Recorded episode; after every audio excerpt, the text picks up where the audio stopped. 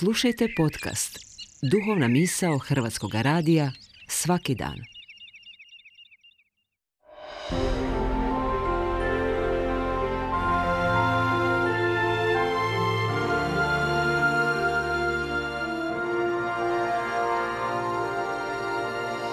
Duhovna misao. Urednica je Blaženka Jančić.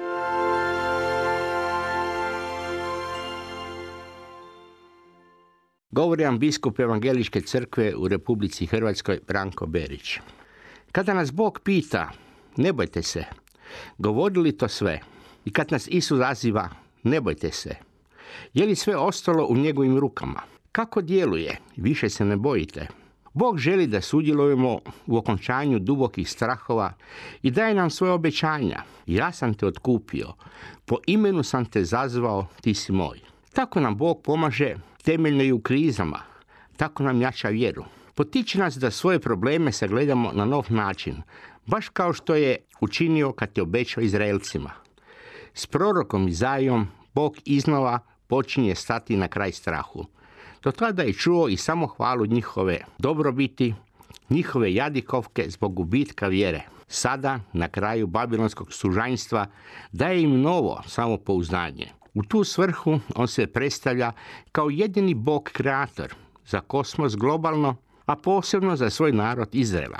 Opisuje se tako da namjere postaju jasne.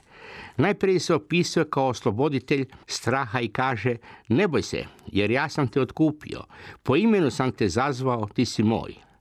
Dodaje primjere kako će spasiti u katastrofama. Drugo, pojavljuje se kao osloboditelj i kaže ja sam gospodin, Bog tvoj, svetac Izraelov, spasitelj tvoj. Uz to podsjeća na svoja prošla djela. Na kraju se predstavlja kao hrabitelj i kaže sada se ne boj jer ja sam s tobom. I uključuje ljude sa svih strana. Bog se stavlja u svoj nestalni narod kao oslobođač od straha, kao osloboditelj i kao poticaj. Iritiran je neočekivanim krajem babilonskog sužanjstva. Ono što je Bog rekao preko proroka Izaije, poziv je i nama. Zapeli smo u sličnoj složnoj situaciji i možemo naučiti preko skoka u vremenu s njegovim izraelskim narodom dopustiti Bogu da dođe do nas i dopustiti mu u našoj smjelosti. Uvjerava nas, iskupio sam te, slobodan je put. Strah i jadikovka šute, ništa više ne vrijedi od njegova ugleda. Kad nas Bog zajedno zamoli, ne bojte se, tada je njegova inicijativa spasiteljska stigla do nas. A kada Isus tebi i meni doziva, ne boj se, tada nas nije učinio posve strašima, nego nas je povjerio novom hrabrošću. On nam daje novo stanje uma, novi tjelesni osjećaj, otkupljeno samopouzdanje i odgovornost da naša odvažnost ne uplaši druge. Bog nam se predstavlja kao osloboditelj straha, osloboditelj i ohrabritelj. Zato ne trebamo bezbrojno pretjerivati u samozaštiti i ne trebamo podcjenjivati svoje vjerske strahove. Zapjevajmo jedni drugima novo hrabrenje kao i Zaija.